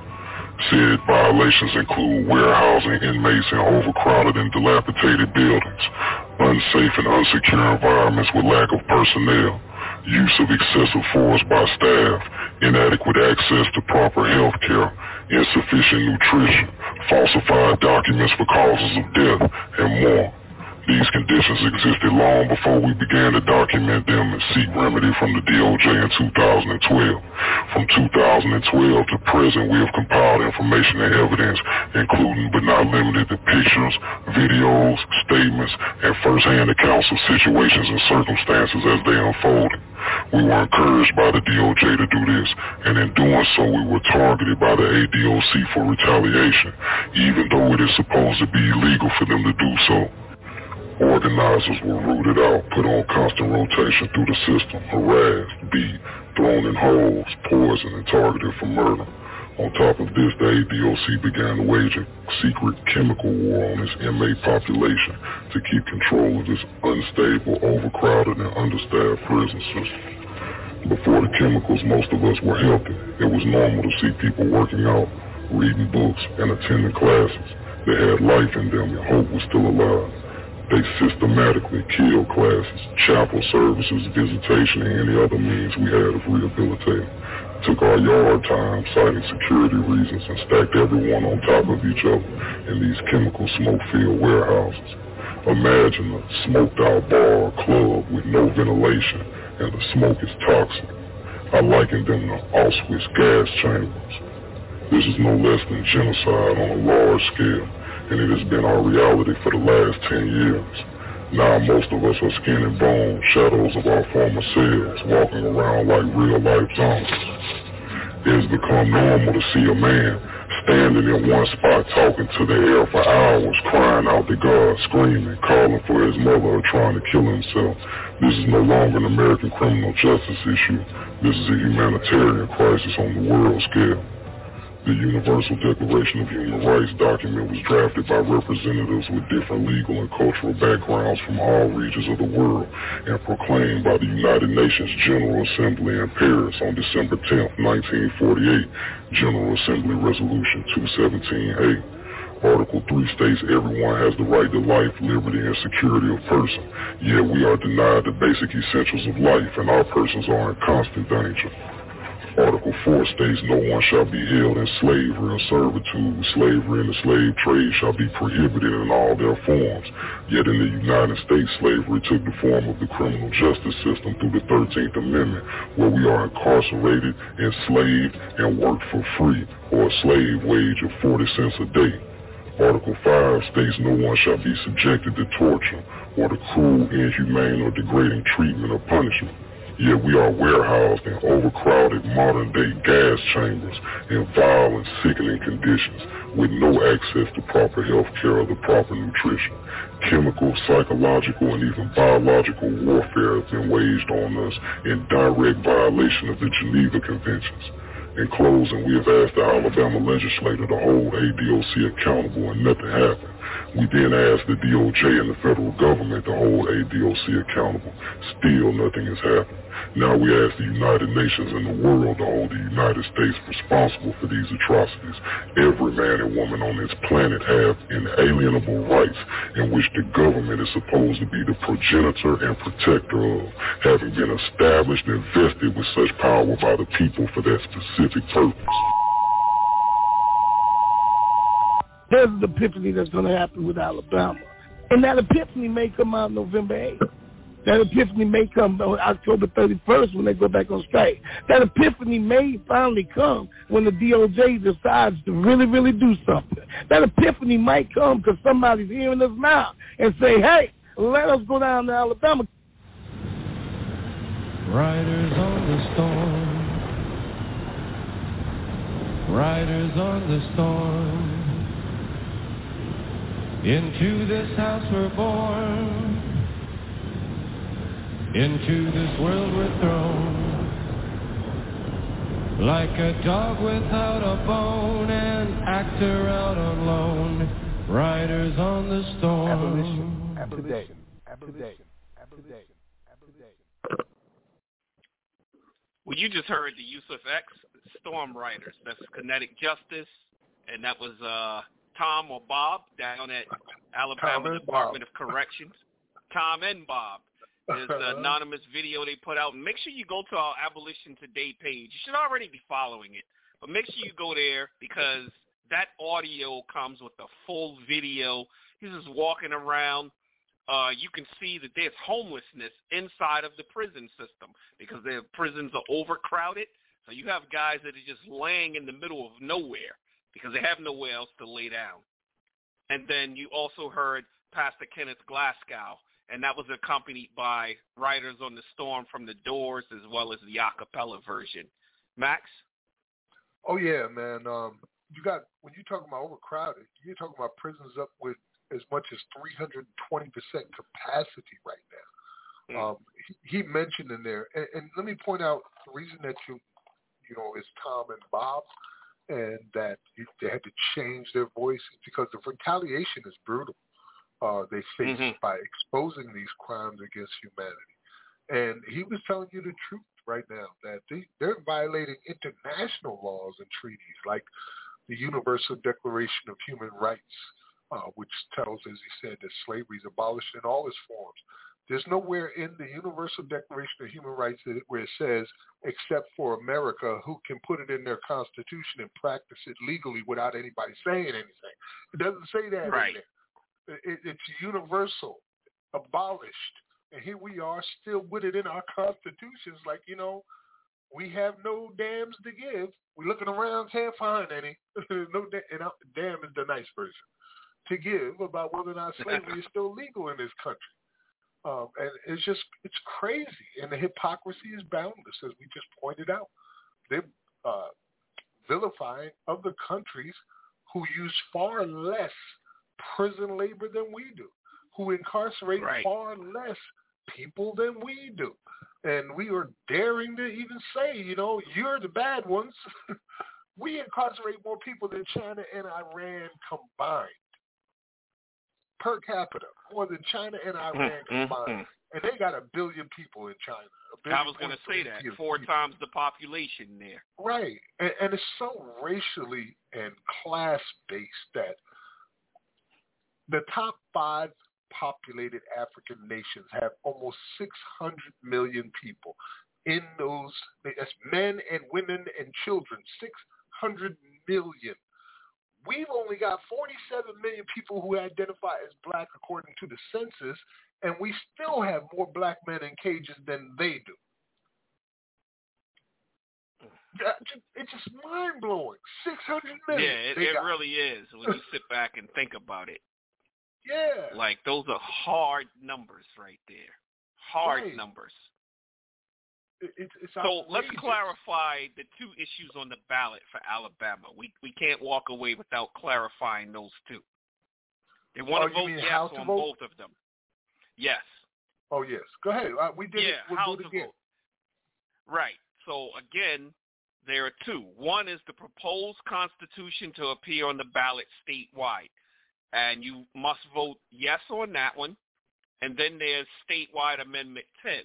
You also want to vote yes on that. There's some other amendments, but for the purposes of this show, we don't care about those. We care about the one that's going to give, I guess it's basically like saying giving the permission to even do it.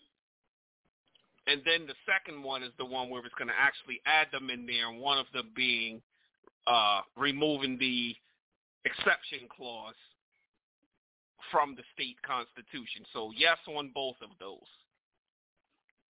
Anything further for that, Max? Uh, well, you know, Alabama is a a good example of how bad things can get here in the United States. Mm-hmm. Uh, these people are dying inside these cages. They don't want to let anybody out. Uh, we can tell you some horror more horror, horror stories. Uh, you know what they've done to people in there. There's a person there right now. I can't remember the brother's name off the top of my head, but he's been in prison for 41 years now for a nine dollar robbery in Alabama for robbing nine dollars, and that is because Right. of their their draconian three strike laws.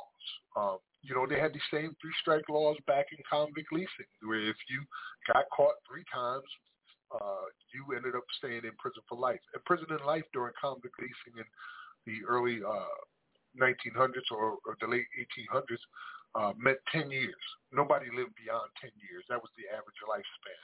And in many states, as many as 25 and 30 percent of the convicts died, were worked to death. Um, so yeah, we, we see these things being repeated, but there's hope on the horizon because look where we're at.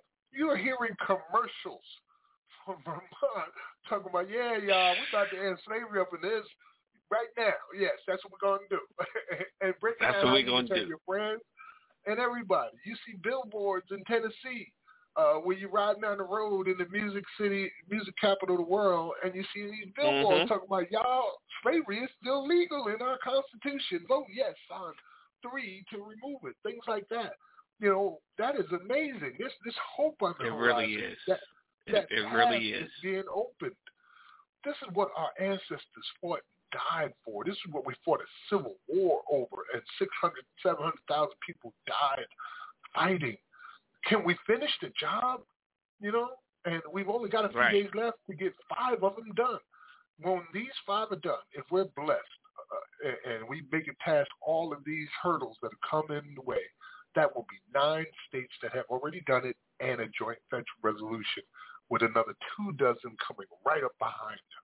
It'll make your head spin. It's happening so fast. you you know what I mean? Like, what? I just found out slavery was legal uh, uh, yesterday, and you're telling me this is what's going on? Right. like it's culture shock. But yeah, Right. we had well, we we had to take Godzilla steps, and we've been doing that. We're fighting against principalities and powers, ancient evils that have been around for millennia. These are what we're facing. literally, and they're agents that are trying to keep it going. Big going. Uh, we have a Right. caller.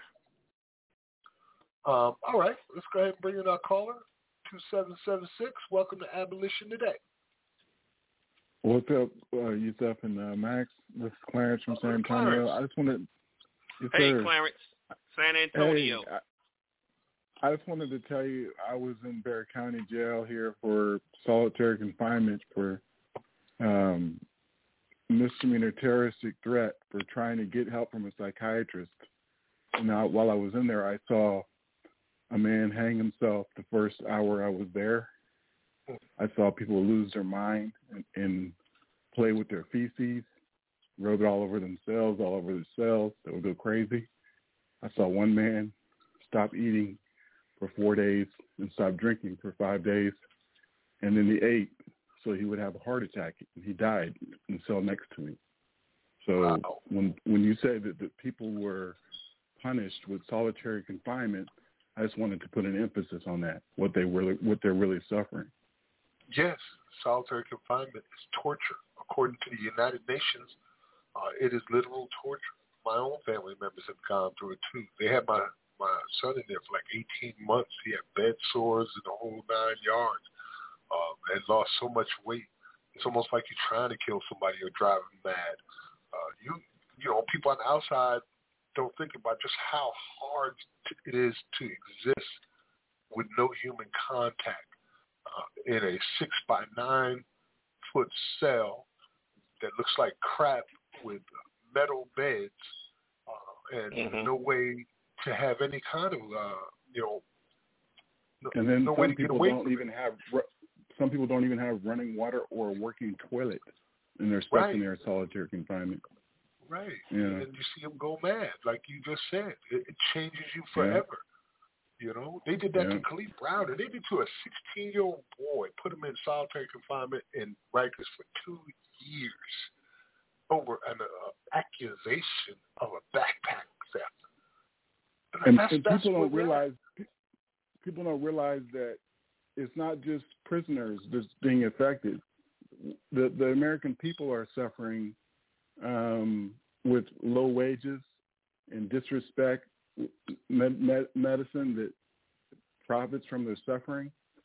I mean, it's it's not just slavery; it, it's our whole paradigm, our whole system is messed up, our whole way of thinking. Yeah, there's some nastiness in this world, but there's also some goodness too and beauty. And you know, Oh, yeah. we see it in the struggle, um, the goodness and the Oh beauty. yeah. People who do things for no other reason than it's the right thing to do. You know what I mean? It's no personal That's gain. true. You're not trying to achieve some secret agenda. You did this just because it was the right thing to do. And there's, I believe there's a lot of people out there like that uh, that will find out on the day they go to the ballot that slavery is legal. God bless you, and Matt. that they God bless you, end it. Yusuf. Thank God you. bless you. Appreciate that, Clarence. All right. Yeah. Um, indeed. Uh, it- well, and, any other callers, remember to press 1 on your keypad um, Right. and let us know if you have a question or I want to go back And- to Alabama for one second, Max. All right. Just to hi- just just to highlight an article that just recently came out. So you heard Kinetic and also Tim and Bob speaking about just the his, the his, the history there as to how you know ADOC they don't care about lawsuits any of that stuff, and so just recently this is from uh, AL.com. Judge says Alabama prisoners can't join DOJ lawsuit over food and medical concerns. A federal judge has told a group of Alabama prisoners they can't join in on the Department of Justice lawsuit against the Alabama Department of Corrections for their claims about food and medical needs. Earlier this month, 37 inmates at ADOC facilities filed a motion to join the 2020 lawsuit where the DOJ sued Alabama prisons over its conditions and other factors. That lawsuit is ongoing, and the judge has told both sides to be ready for non-jury trial in 2024. But as I stated, the judge said in his order filed Tuesday that the prisoners' new claims aren't the same as those asserted in the initial lawsuit, meaning they can't intervene in the case. So the people who are actually being subjected to what's in the lawsuit can't sue on their own behalf. You know, and I just Mm. thought that was like really crazy for them to come out with that. But at the same time, as as uh, brother Kinetic said, Alabama doesn't care, and this judge is a judge, care. federal judge in Alabama. Uh, you know, that's the good thing about what we're doing in Alabama. We've taken it out of the hands of the state and put it in the hands of the people. Let the people decide about this change. Um, and that's Right. where we're at right now. The people get to choose whether or not they want slavery in their constitution. And uh, I, I hope that the people choose correctly and that the confusion is overcomable. Uh, I, I, that's what I'm praying for. Um, but remember what I was saying earlier too, with all this confusion going on in the air and all these false narratives, even to the point where people are going so far as to say that we're bringing slavery back and then spreading that. Right. Uh, have a little Mhm. faith in the people that have put their lives on the line for you. You know, have a little faith in them. Be- believe in them. If you're gonna believe in, in anything, believe in them. Like I said, they got nothing to gain from this and everything to lose. And they're not doing it just for themselves. They're doing it for all of us because they, you know, the truth is is very simple. Once you come to an understanding of the truth, you reach the same conclusions that everybody else would end freaking slavery. It's still there. Uh, so have a little faith in them. And as a matter of fact, I got a little bit of music. I'm gonna go off the rails for you on you here, Yusuf, because you didn't know this was here. but I got a little bit of music I want to play that will Okay. uh, we'll follow up on that. So let's listen to a clip where colonial slaves are discussing freedom, and then we're going to listen to freedom with the Staple Singers. I'll take you there. We'll be right back after this. You're gonna learn today. You're gonna learn today. All right, all right, all right. Abolition. Today. Billy, Billy, some men came to see the general just the other day. They call themselves uh, abolitionists. Yeah, yeah. They say that this uh, this per- person in Philadelphia called Thomas Paine sent them. And, and you know what they said? What they said? They said that they're going to free all the Negroes. Yeah, that's the way it's going to come. It's going to come through their, their freedom, through their work. during the war, we met some abolitionists in uh, in uh, in uh, uh, uh, in Massachusetts and also uh, in uh, in New Jersey. And them ab- them abolitionists, well, they got a plan for freeing the Negroes. Billy, I'm with you. I think this is the way that we're going to get our freedom. Let them abolitionists work their match. Oh,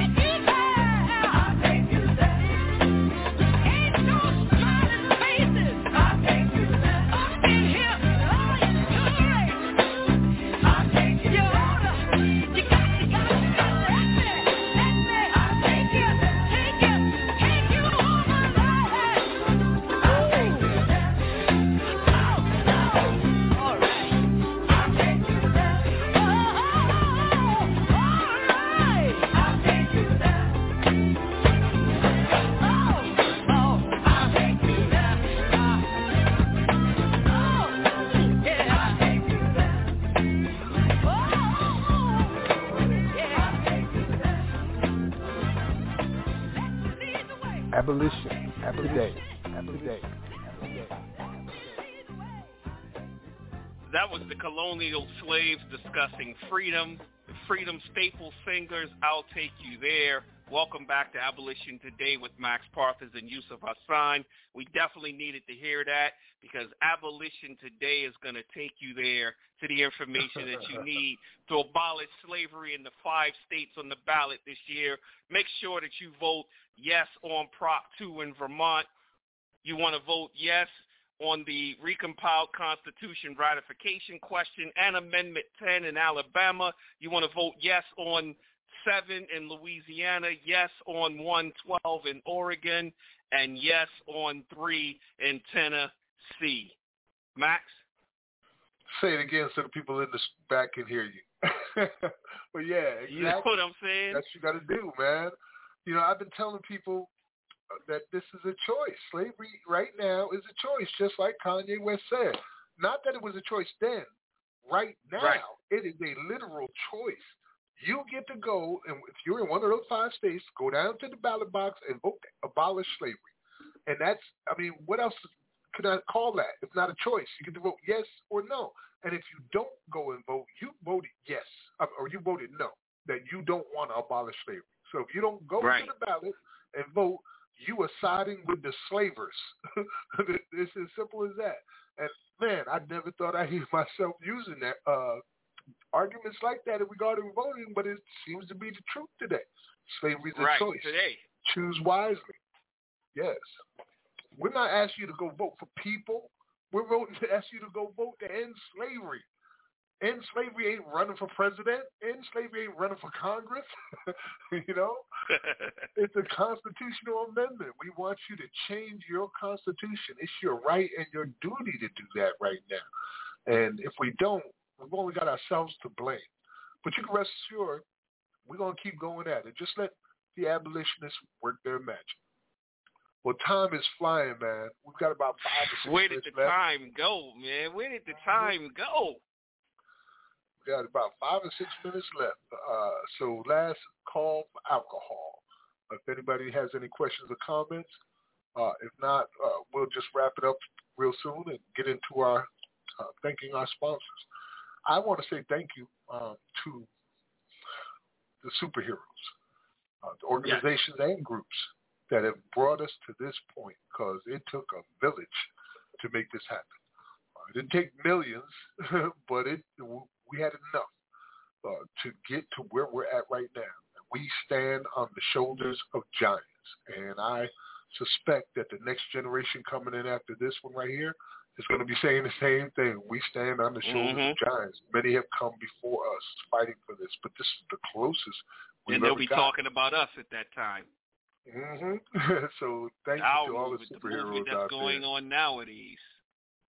Word. Like we're making history. We are making history. And if you're a voter and you're in one of those states, you can do the same thing. Even if you're not in one of those states, um, your state is likely coming up on the ballot uh, as we move forward That's right. with this. So you get a chance to be a part of this change too. You can tell your children and your grandchildren, I was part of the generation that ended slavery after 400 years. We abolished it in our Constitution, and now it's illegal here, without exception.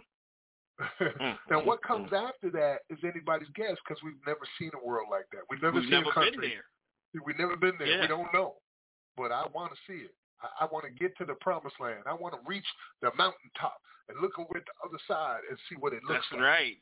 We'll take you there. Let's go. we'll take you there. All right. Uh, Okay, no doubt, brother. Well, let's get into closing it up for the evening. Thank you for tuning in. Uh, thank you as always, brother. Uh, Yusuf, next week we're going to have Sister Tina Wyatt, who is the great, great, great Mhm. grandniece of Harriet Tubman, joining us here. So Harriet Tubman's uh, descendants will be here next week, uh, joining us two days before the election. Uh, and then, of course, for our season finale after the election, we're going to have uh, Representative Edmond Jordan from Louisiana joining us. And uh, we'll be reporting on wins and losses that day. All right? That's right. Yusuf. And next week we'll also have a bunch of the heroes on the air with us. You know, given the last push for the, you know the individual states. So Yes. you definitely want to tune in for that. wow. What an episode, Max. Great job, brother. Great job, man. Uh, I want to thank our sponsors, our partners. You know, we wouldn't be here without them. So, Jailhouse Lawyers Speak, the I Am We Ubuntu Prison Advocacy Network, Say My Urge, Quakers Uplifting Racial Justice, the Paul Cuffe Abolitionist Center, Prismatic Dreams, and the Abolish Slavery National Network. So remember to subscribe to our YouTube channel. That's youtube.com slash abolition today. That page will have all the news, information, and music you hear on the program. We're also available on all major podcast platforms. And remember to join the movement at abolishslavery.us to become part of the solution. You can also visit abolishslavery.us and get all the information of what's going on in your state, how you can join individual campaigns that are going on, because as Max alluded to, there's going to be a lot of stuff going on next year. Over 20 states will be making these same moves next year. And I hear a lot of people saying, how do they get involved? Go to abolishslavery.us. There's a lot of information there. You can also text in the exception to 52886 and follow the prompts. That'll send a signed petition on your behalf to your congressional reps in support of the proposed 28th Amendment to repeal and replace the exception clause to the 13th Amendment. So if there's nothing else, we'll jump into our Bridging the Gap. Uh, this week we have Ossie Davis reading Frederick Douglass's final word. So we'll be back next Sunday, God willing, November 6th. Be sure to tune in because, as Max stated, we'll be joined by Tina Wyatt, the great, great, great grandniece of Harriet Tubman, and representatives from the Freedom Five. Hey, Yusuf. Yeah. Let, let me do it a little bit more justice. What you're about to hear right now is Ossie Davis, the legendary Ossie Davis, reading Frederick Douglass's narrative uh, by himself. And we played it on air, air here 19 weeks. And this was the final conclusion of it. After everything he said, Mm. these were his final warnings to the American people. Uh, so, yeah, you're going to love it. All right, fam. Very Peace. prophetic. Very prophetic. Peace, brother. Until next week, think about abolition today. You're gonna learn today. You're gonna learn today. Abolition. Abolition. Today. Today. Today. Today.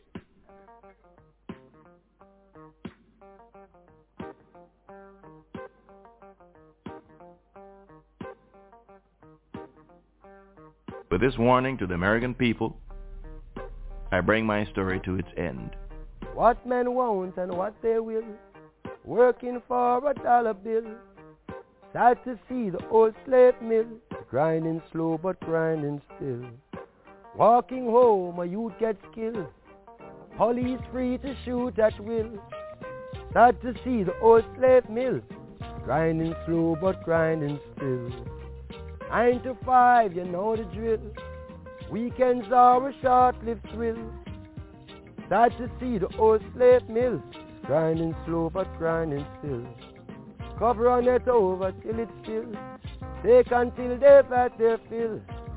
Sure hurts to see the old slave mill grinding slow but grinding still. Grinding A new pattern of oppression replacing the old slave system was growing up in the South. The plantation owners, shorn of their source of power by emancipation, devised new methods of reducing the freedman to a state of peonage that would keep him bound hand and foot to the plantation.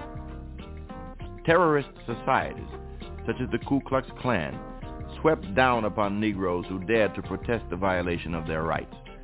Any Negro community which sought to defend its civil liberties soon found its churches and schools a smoking shambles. Soon, as a result of this terror, the constitutional amendments adopted after the Civil War became little better than a mockery of freedom. When I met delegates at Negro conventions who had lived through the horrors of seeing their families massacred, their churches and schools burned to the ground, and their homes left in smoking ruins, I realized the ridiculousness of the contention that my work was over. constitutional amendments guaranteeing the Negro equality and fair play looked very well in print, I reminded my friends. But law on the statute book and law and the practice of the nation are two very different things, and sometimes very opposite things. What were the 14th and 15th Amendments worth to the victims of the Klan terror? What did the ballot mean to men reduced to a state of peonage? At the South, I argued in speech after speech, the Negro dependent upon his enemy for his daily bread cannot long vote or act contrary to the will of those to whom he must necessarily look for food and raiment which he must have. It is a grand thing to have rights secured by constitutional provisions and by legal enactments, but without a public opinion and the government to enforce them, they are a mockery. To be one half freeman and the other half slave, to be a citizen and yet treated as an alien, to be a man and yet not be a man among men may do for monsters, but not for genuine manhood. To those who called for a halt to agitation on the Negro question, I replied, we certainly hope that the time will come when the colored man in America shall cease to require the special efforts to guard these rights and advance their interests as a class. But that time has not yet come and is not even at the door. When the doors of nearly every workshop in the land are closed against the colored race, and the highest callings open to them are of a menial character, while a colored gentleman is compelled to walk the streets of our large cities like New York, unable to obtain admission to public hotels, while staterooms are refused in our steamboats, and berths are refused in our sleeping cars on account of color, and the Negro is a byword and a hissing at every corner. The Negro is not abolished as a degraded caste, nor need his friends shut up shop and cease to make his advancement in the scale of civilized life a special work. Abolition. abolition, Today. Today. Once upon a time, a man got fucked. Now, how is that for a story? Because that's the story of black people in America. You all don't know you black yet. You think you just people. Let me be the first to tell you that you are all black. The moment these Dutch motherfuckers set foot here and decided they white, and you get to be black, and that's the nice name they call you, let me paint a picture of what's waiting for you on the shore.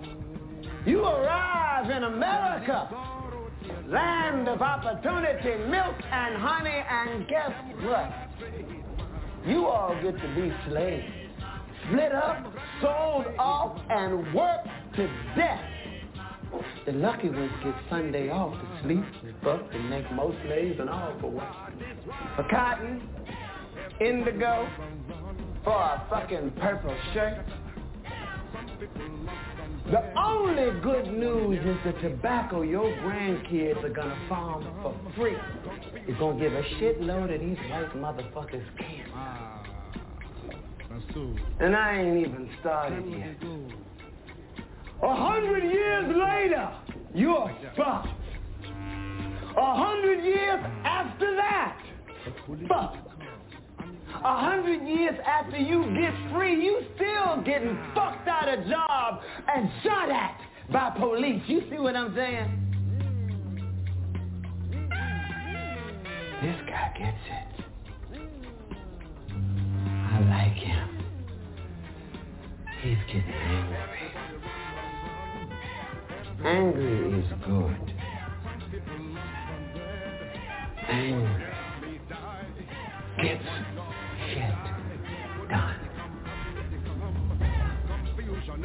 be. And yeah, he is telling you. You are staring down the barrel of 300 years of subjugation, racist bullshit, and hot. He is telling you that is the one goddamn reason you shouldn't go up there right now. And slit the throat of every last one of these Dutch motherfuckers and set fire to this ship. Mana, bomele ga boko. Ni nile ga wo.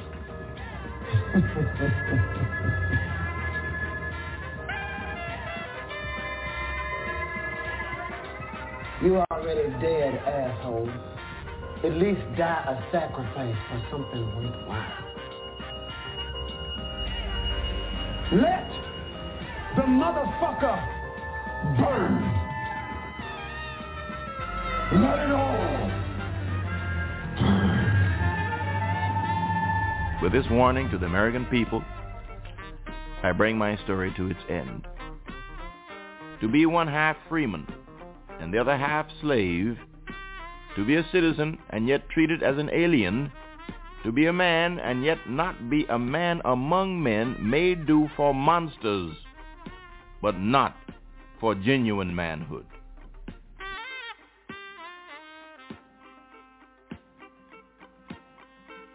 Abolition. Abolition. Today. Abolition. Today. Today.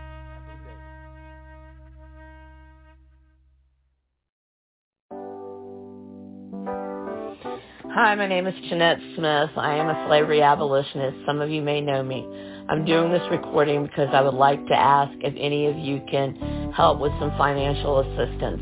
Max and Yusuf do not like to ask for money, so I would like to ask on their behalf because they and other abolitionists pull money out of their own pockets, and this is so important. So if you can help, you can find the information at the top of the Facebook page for Abolition Today. Thank you.